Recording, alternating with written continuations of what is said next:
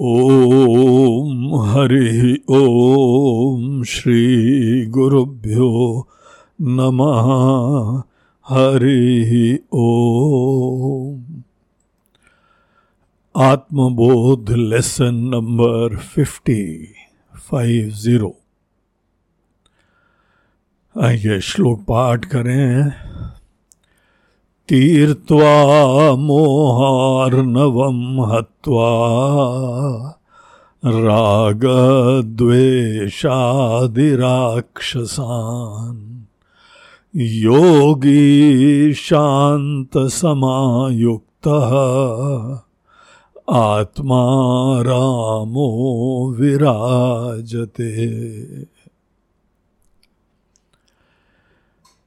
तीर्थवा मोह अर्णवम हत्वा, राग द्वेषादि राक्षसान। योगी, शांत समायुक्त। आत्मारामो विराजते। पिछले श्लोक में शंकराचार्य जी महाराज ने हम लोगों को जीवन मुक्त के बारे में बताया था कि जीवन मुक्त कौन होता है? वो विद्वान जो अपने ही विवेक के कारण आत्मा और अनात्मा को बहुत अच्छी तरीके से अलग देखता हुआ और उपाधियों को त्याग के, उपाधियों से सब तादाद में महत्व छोड़ के उपाधि की संकुचिताओं से मुक्त हो गया।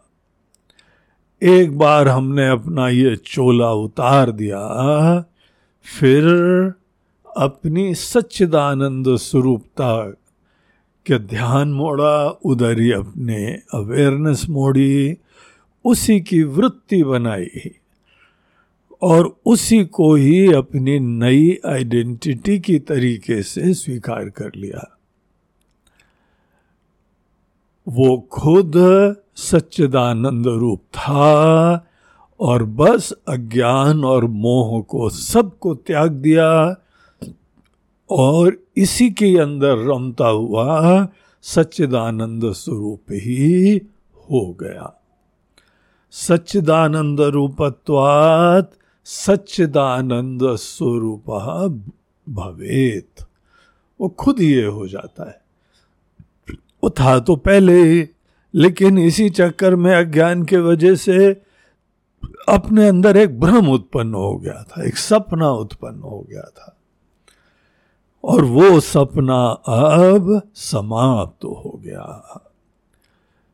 वेदांत के ज्ञान की कृपा से हमारा मोह और हमारा ज्ञान मात्र वो ही समाप्त होता है और हमारा ध्यान अपने स्वरूप की तरफ़ मोड़ दिया जाता है और उसी के प्रति महत्व की बुद्धि के वजह से, उसी को आत्मसात करने के द्वारा, उसी को हृदयान्वित करने के द्वारा, वही अपनी नई अस्मिता देखने के द्वारा यहाँ पे इतना बड़ा ट्रांसफॉर्मेशन हो जाता है जैसे आचार्य एक दृष्टांत से समझा रहे थे कि एक कैटरपिलर वो पूरी एक बटरफ्लाई बन जाती है। कितना बड़ा ट्रांसफॉर्मेशन है।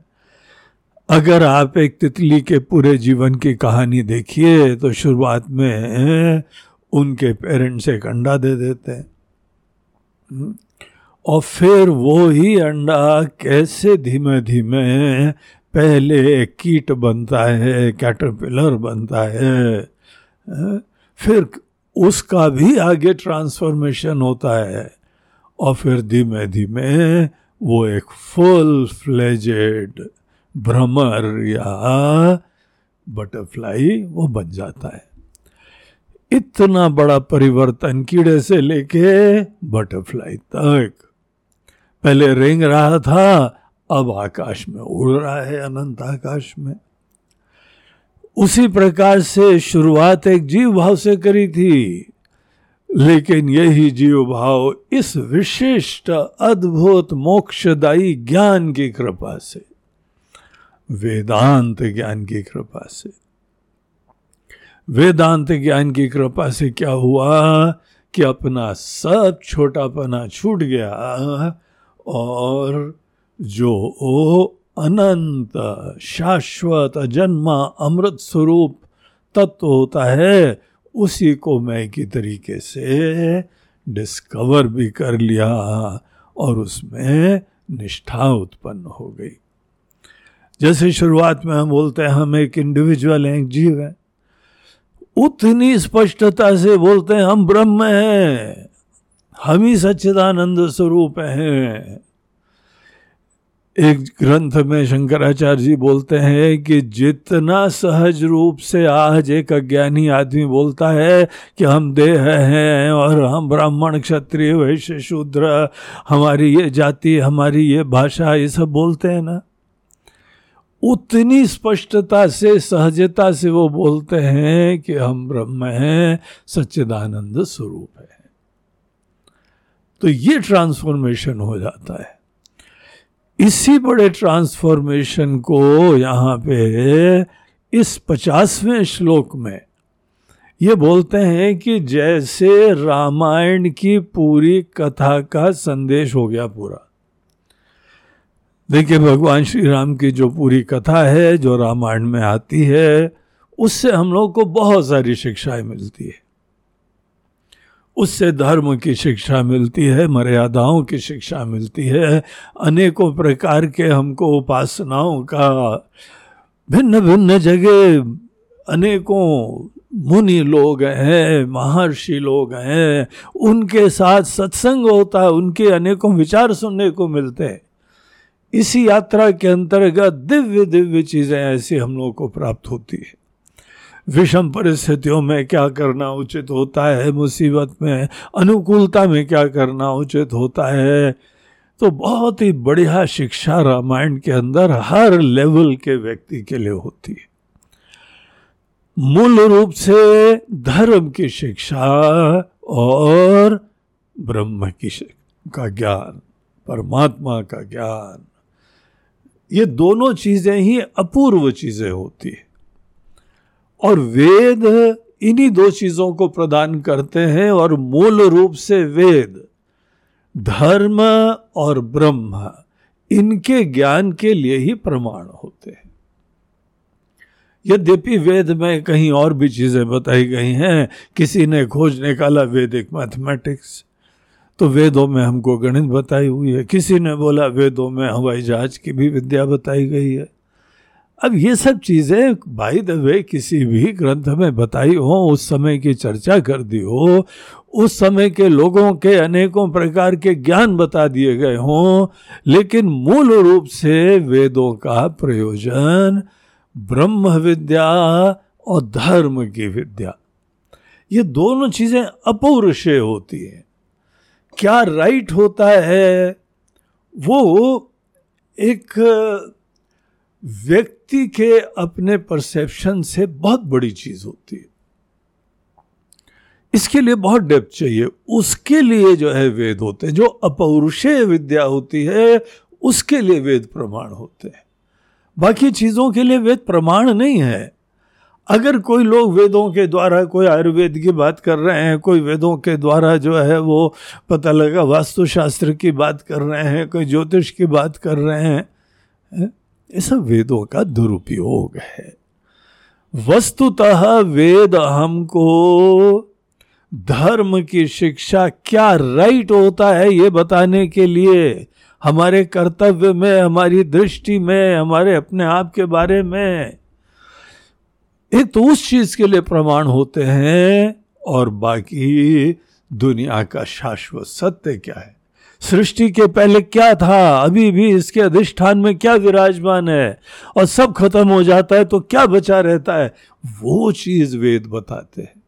उसके लिए वेद प्रमाण होते अन्य चीज़ जो है, उसके लिए वेद प्रमाण नहीं है। इसीलिए आप अनेकों जगह से खुद भी पुरुषार्थ करें।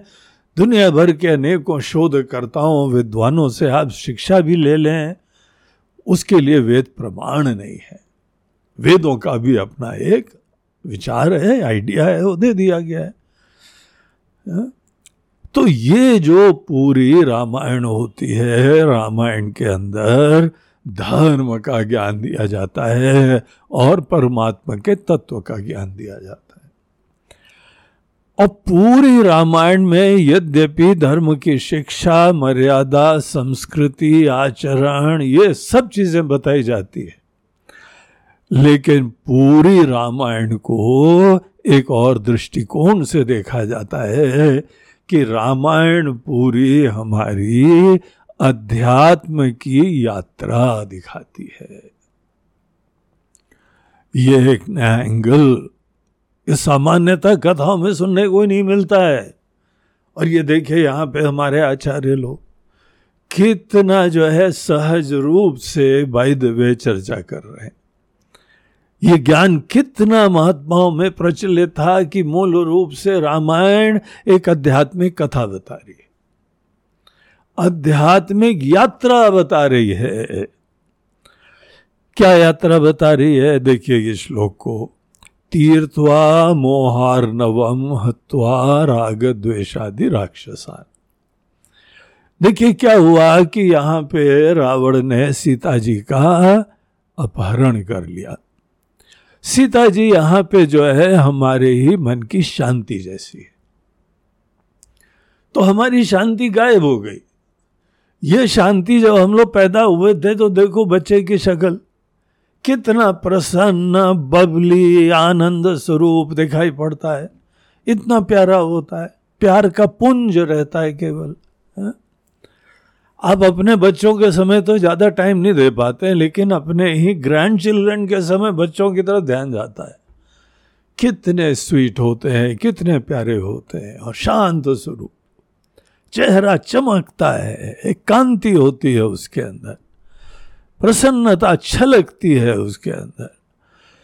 तो ये जो बच्चे लोग हैं, वहाँ देखिए बड़े शांत स्वरूप हैं। हम उनके साथ रहते हैं तो हम खुश हो जाते हैं, हम शांत हो जाते हैं। सब स्ट्रेस और चिंताओं से मुक्त हो जाते। बच्चे लोग इतना जो है वो प्रसन्न, चेत, बबली, आनंद स्वरूप, खुश मिजाज ऐसे होते हैं। लेकिन ये जीवन की यात्रा में चलते चलते अनेकों प्रकार की मूल रूप से हमारी सोच में दोष आता है। कोई अज्ञान आता है, अज्ञान के वजह से कोई गलत धारणाएँ आ जाती हैं, ऐसी मिसप्लेस्ड प्रायोरिटीज हो जाती हैं मिसकंसेप्शन हो जाते हैं। इसके वजह से हमारी जैसे शांति गायब हो जाती है।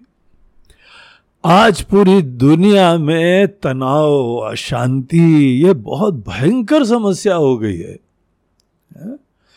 लोग बेचारे डेस्परेट रहते हैं, उनके ऊपर दया आती है हमको। अनेकों तीर्थ स्थानों में जाते हैं, अनेकों आश्रमों में आते हैं थोड़ी शांति मिलने के लिए। वहाँ पे इसीलिए शांत वातावरण बनाया जाता है, सुंदर ध्यान के कक्ष बनाए जाते हैं, मंदिर बनाए जाते हैं। सुरम में जो है वह अनेकों प्रकार के बाग बगीचे होते हैं, एकांत होता है, उपवन होता है, शुद्ध वातावरण होता है, स्वास्थ्य के लिए सात्विक भोजन होता है। ऐसे स्थानों में आदमी जाके थोड़े दिन रहे मात्र, एकदम रिलीव हो जाता है, रिचार्ज हो जाता है।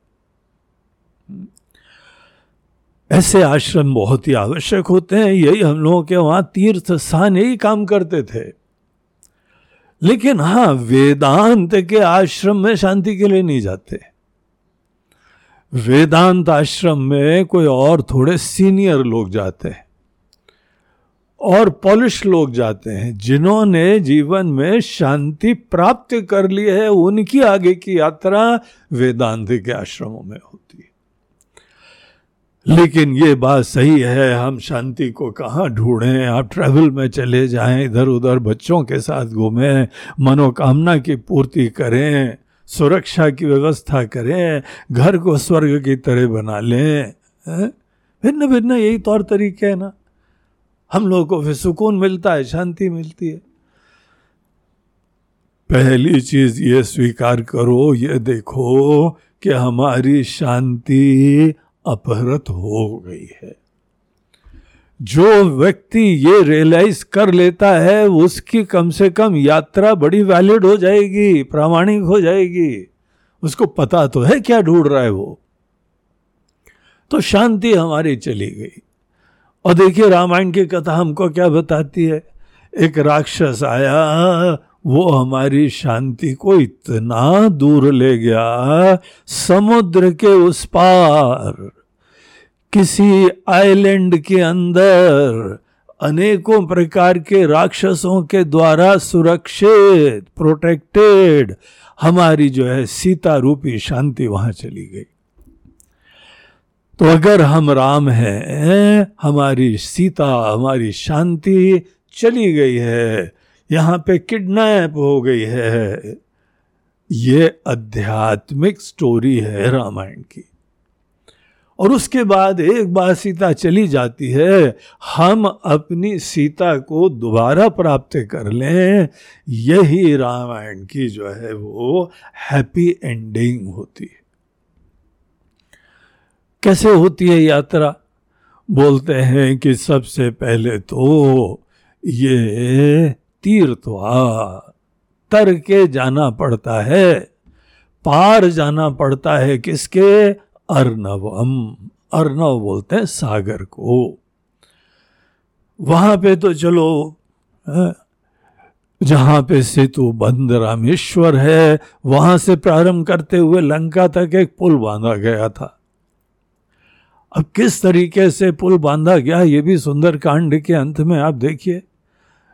राम जी ने पहले समुद्र देवता से प्रार्थना करी जब नहीं आए तो फिर उसका नाराज़ हुए और हाथ में धनुष बाण उठाया।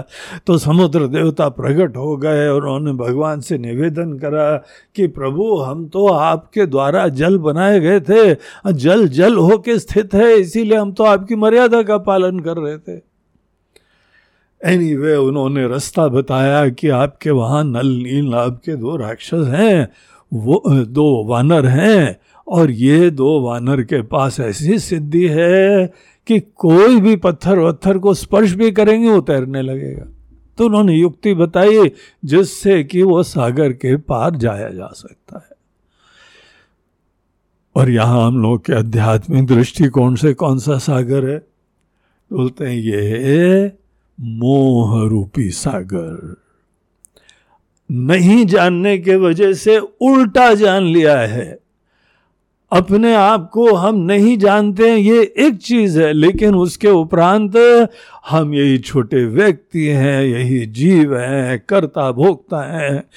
इस तरीके से अपने आप को विपरीत जान लेना इसको मोह बोलते हैं। जब तक मोह रहता है, जब तक ये उल्टा ज्ञान रहता है, हमारी शांति कभी नहीं आने वाली।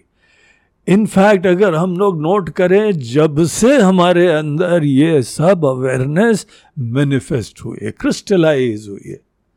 बचपन में हम एक व्यक्ति हैं या कोई हमारा ऐसा अभिमान है, वो नोशन नहीं होता है। ये बच्चे लोग इसीलिए ब्लेसिड होते हैं। बच्चे लोग इसीलिए मासूम और प्यारे होते हैं इनोसेंट होते हैं। उनके अंदर ये अभिमान, ये दुनिया भर के मोह ऐसी धारणाएँ ये उत्पन्न नहीं हुई है। जैसे व्यक्ति बड़ा होता है, यहाँ दुनियादारी में देखता है, दुनिया के अंदर प्रचलित धारणाएँ हम लोग आत्मसात करते हैं और हम भी एक अपना व्यक्तित्व बनाते हैं। एक व्यक्ति हो के दुनिया को अपने से अलग समझते हुए फिर यहाँ पे अनेक अनेक दुनिया की चीज़ें प्राप्त करने की चेष्टाएँ करते हैं।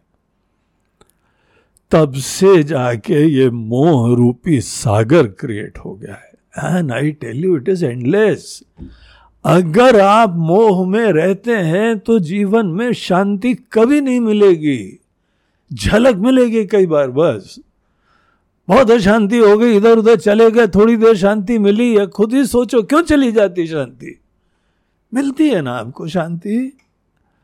अनेकों नई जगह मिलती है। ट्रैवल करने भी मिलती है, भोग विलास करने भी मिलती है। लेकिन चले क्यों जाती है? मिलियन डॉलर क्वेश्चन आपको शांति अनुभव हुई है, जाती क्यों है? क्योंकि ये मोह विराजमान है। जब से हमारे अंदर मोह आता है, तब से शांति गायब होती है और जब तक मोह बना रहता है, तब तक हमारी शांति हमको स्थायी रूप से प्राप्त नहीं होती। This is the fact of life ये हर व्यक्ति को आगे पीछे एक दिन रियलाइज़ करना ही पड़ता है। और हम लोग वहाँ पे अगर समुद्र के उस पार चले भी गए तो वहाँ बड़े बड़े राक्षस लोग हैं हमारी शांति की सुरक्षा में लगे हुए हैं? रावण के वहाँ कितने भयंकर भयंकर राक्षस थे। उनका लड़का मेघनाथ, अक्षय कुमार इत्यादि सब बहुत ही बलवान। तो यहाँ आचार्य बोलते हैं, जैसे वहाँ राक्षस थे ना, वैसे ही हमारी शांति के लिए यहाँ कुछ राक्षस बहुत भयंकर हम लोगों के मन के अंदर विराजमान है। वो राक्षस हमको मारने पड़ेंगे। समाप्त करने पड़ेंगे। कौन से राक्षस हैं? राग द्वेषादि राक्षसान। हमारी लाइक्स और डिसलाइक्स रूपी राक्षस। हमारी लाइक्स डिसलाइक हमको अच्छा लगता है, हमको नहीं अच्छा लगता, वो कितना मासूम लगता है ना ये। और ये दुनिया के अंदर एक नॉर्मल चीज़ हो गई है। अनेकों सोशल मीडिया में देखिए, कोई भी पोस्ट आती है लाइक और डिसलाइक अब तो धीमे धीमे फेसबुक आदि में जो है ना, दो लाइक लाइक डिसलाइक मात्र नहीं होता है। अब तो सात चीज़ें ऑप्शंस दिए हुए हैं। हमारी रिस्पॉन्सेस की इतनी वैरायटी है। बहुत खुश हो गए, बहुत ही दुखी हो गए, बहुत ही क्रोधित हो गए और हँसी आ गई। या हमको बहुत ही प्रिय लग गया। यही इमोशनल रिस्पॉन्सेस जो हमारे लाइक्स डिसलाइक्स होते हैं, ये दरअसल हमको हमारी शांति से दूर रखते क्यों दूर रखते हैं? क्योंकि लाइक्स डिसलाइक्स पहली चीज़ तो दुनिया की चीज़ों को, अनुभूतियों को महत्व देने के बाद होता है। जब महत्व हमको दुनियादारी की चीज़ों से ही अभी भी है मतलब तो सिंपल बात है, अभी शांति से आपको बहुत सीरियसनेस है नहीं। अगर आपको शांति बहुत सीरियसली चाहिए तो बाहर की दुनिया की चीज़ों की लाइक्स डिसलाइक्स उनको हमें जो है वो गौण करना पड़ेगा। हमको इनफैक्ट निगेट करना पड़ेगा। गीता के अंदर भगवान कहते हैं, सुख, दुख, मान, अपमान, जय, पराजय, Arjun learn to remain balanced ये सब चीज़ें आवागमन वाली होती हैं। सुख दुखे समय कृत्वा, लाभा लाभ हो जया जयो, ततो युद्धाय युजस्व ऐसे दुनिया में जियो कि बाहर की लौकिक चीज़ों का महत्व ना हो। इसीलिए कोई इज़्ज़त मिले, कोई अपमान मिले। आपको बहुत ही विजडम के साथ बैलेंस रखना चाहिए। सीरियसनेस हमारी केवल शांति की खोज में होनी चाहिए। है? तो यहाँ पे क्या आचार्य बोलते हैं? राग द्वेषादि राक्षसान हत्वा। अपने अंदर ये राग द्वेष रूपी राक्षस। गीता के अंदर राग द्वेष को बोलते हैं तो यस्य परिपंथी नो तुम्हारे अध्यात्म मार्ग के ये चोर हैं। लूट लेते हैं तुमको तुमको पता ही नहीं चलता है। तुम तो खुद ही बोलते हो, आज बैल मुझे मार। खुद ही वॉलेंटरली राइट डिसलाइक्स को तुम जस्टिफाई करते हो औचित्य बताते हो, छोड़ नहीं पाते हो। तो राक्षस मरते नहीं है। इनको जो है दूर करा जाता है। जो रामायण के अंदर राक्षस मारने की बात करी गई है, वो हमारे अंदर के ही ये सब विकार है। राग द्वेष ही काम और क्रोध के रूप में मैनिफेस्ट होते हैं। और हर जगह काम क्रोध का। तो देखिए कितना बड़ा साम्राज्य है। ऐसे लोग के राक्षस मरते नहीं है, राक्षस प्रबल होते जाते हैं। तो यह मोह रूपी सागर को पार करके, राग द्वेष रूपी राक्षसों को मार के तब जो हमारी सीता रूपी शांति है, शांति रूपी सीता है, उनसे योगी सेकंड लाइन देखिए, योगी शांत समायुक्ता। योगी जो है अपनी शांति के साथ युक्त तो हो जाता है। सीता जी तब वापस मिल जाती है। और उसके उपरांत वो सीता जी को ले जाते हैं और आत्मा रामो विराजते। हमारे अंदर ये जो राम है, आत्मा रूपी राम है, शांति से युक्त होके अयोध्या में देखिए, भगवान की नगरी का नाम भी कितना बढ़िया है, अयोध्या। जहाँ कोई युद्ध नहीं होता है, जहाँ कोई संघर्ष नहीं होता है, जहाँ कोई कॉन्फ्लिक्ट नहीं होता है, जहाँ कोई अशांति नहीं होती। ऐसा मन बनाना पड़ता है। हम्म? नहीं ऐसे मन का कोई कारण कलयुग होता है।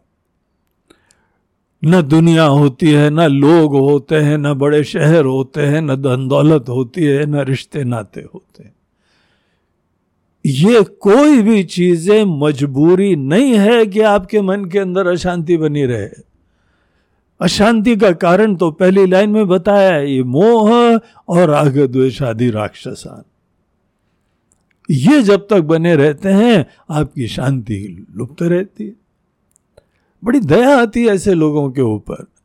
शांति के लिए इतना डेस्परेट होते हैं कि महाराज जी, चलो चलो, कहीं पे चलते हैं। हमारे एक भक्त है, बोलते हैं स्वामी जी एकांत में जरा ज़्यादा रहते हैं चल के तो ज़्यादा शांति मिलेगी. अरे बोला, भैया, ऐसा नहीं होता है। हम्म? आपको लगता है कि वहाँ शांति होती है? वहीं पे रहने वाले लोगों को शांति नहीं होती। आप कश्मीर जाओ तो आपको बड़ी शांति मिलती है और बेचारे कश्मीरी लोग वो तो वहीं रहते हैं ना, वहीं पैदा हुए हैं। आपको लगता है कि उनको बड़ी शांति मिलती है? तो फिर आप बड़ी गलत फहमी में हो। उनके विचारों के अंदर दूसरे मोह विराजमान है, दूसरे राग द्वेष विराजमान है। ये मोह और राग द्वेष के वजह से अशांति होती है। तो मूल अपना इश्यू को आइडेंटिफाई करना चाहिए। जहाँ आपके मन के अंदर बाहर की चीज़ों की पराधीनता खत्म हो गई। इसको बोलते हैं वैराग्य। तो बाहर का जो है यह अमूत्र फल भोग विराग। इस दुनिया की कोई भी चीज़ या परलोक की कोई चीज़, हम जिसको देख रहे हैं, दृष्ट है, वो चीज़ों को आप देखो, आइडेंटिफाई करो। They are so changing ephemeral नश्वर कैसे आपको सुख दे सकती है, वो खुद ही जब नश्वर होती है? तो लर्न टू इग्नोर इन चीज़ों के मध्य में लाइट हाउस की तरह खड़े रहिए, लहरें आ रही है, जा रही है। लाइट हाउस देखे स्थिर खड़ा रहता है। इस तरीके से चेंजिंग वर्ल्ड को चेंजिंग समझो। सब मोह अपने अटैचमेंट दूर करो। इसी में उम्र खत्म हो जाती, बुढ़ापा आ जाता है तो भी बाहर की चीज़ों में मोह नहीं जाता है। ये प्रॉब्लम है। कहाँ छुपते जाओगे? किधर एकांत में जाओगे? एकांत में चलो, थोड़ी दिन रह लो, कुटिया बना लो, रहो। आप सोते हो रह पाओगे आप? वहाँ रह भी तो नहीं पाते हम। इतनी डिपेंडेंसेस हो गई हैं, इतनी पराधीनताएँ हो गई हैं, रहना, खाना, पीना कंपनी आराम, कहाँ रहेंगे हम? हमको अपने मोह दूर करने हैं, अपने लाइक्स डिसलाइक्स दूर करनी है। यही हम लोग सन्यास के द्वारा करते हैं। सन्यास के द्वारा बाहर की दुनिया से हम फ्री हो जाते हैं। द्वेष नहीं करते हैं इन चीज़ों से, लेकिन कोई डिपेंडेंस नहीं रखते हैं। तो जो व्यक्ति और वेदांत के अध्ययन से मोह दूर होता है तो गीता के अंदर भी हमको बताते हैं भगवान की अर्जुन, तुम पहले अप्स एंड डाउन्स में बैलेंस रखना सीखो। बाहर की कोई चीज़ के प्रति राग द्वेष ना रखो। और ऐसे मन से वेदांत अध्ययन करो। तब तुम्हारा मोह भी खत्म हो जाएगा, राग द्वेष के राक्षस भी मर जाएँगे। और जहाँ ये दोनों हैंडल हुए, योगी शांत समायुक्ता। आत्मा रामो विराजते। तो यहाँ मैं मैं की ब्यूटी देखो मैं की ग्लोरी देखो मैं की ब्रह्म स्वरूपता देखो। उसकी सच्चाई देख के तत्व का ज्ञान प्राप्त करके फिर उसे आपको शांति से सदैव के लिए खो जाते हैं। जो व्यक्ति यहाँ पे हम्म, ऐसा आत्मा राम बन जाता है जो शांत समायुक्त शांति से युक्त है। देखिए व्हाट अ ब्लेसेड लाइफ मनुष्य को ऐसा जीवन ही शोभा देता है और केवल मनुष्य योनि में इस प्रकार का ज्ञान पूरी रामायण आप अपने जीवन में चरितार्थ कर सकते हैं। तो देखिए, कितना सुंदर श्लोक है। जो जीवन मुक्त की यात्रा है, उसने पूरी रामायण को जी लिया। उसने रामायण से वास्तविक शिक्षा प्राप्त कर ली। उसने अपना मोह रूपी सागर दूर करना पड़ता है। बाहर की कथा से हमको अपना मोह रूपी सागर दूर करने की शिक्षा मिलती है। और राग, द्वेष आदि राक्षसों को दूर करने की शिक्षा मिलती है। और तब जाके हम अपने ही शांति स्वरूप सीता से एक होके और यही आत्मा राम आनंद से, शांति से विराजते हैं और जीवन एवं मुक्त यही मुक्त हो जाते यही धन्य जीवन है, यही जीवन का वास्तविक गोल होता है।